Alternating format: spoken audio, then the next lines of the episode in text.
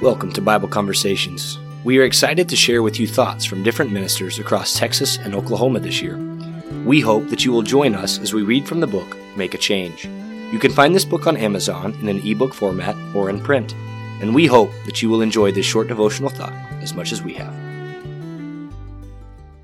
This week's conversation starter comes from the 52nd week on being content.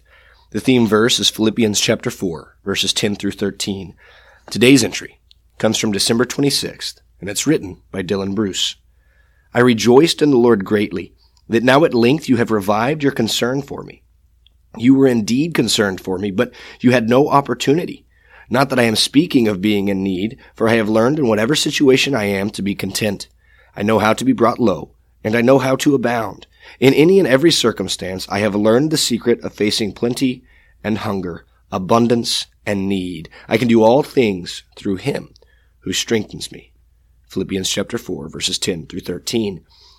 For those who have plenty, for those who have an abundance, what else would you possibly need?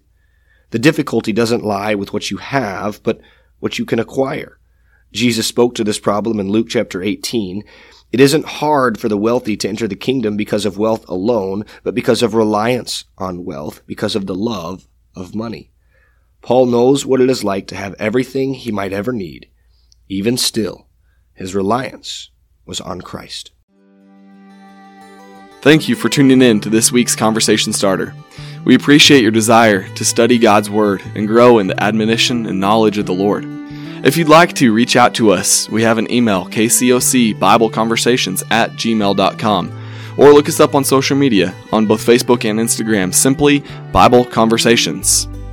Please check back on Friday for our full episode.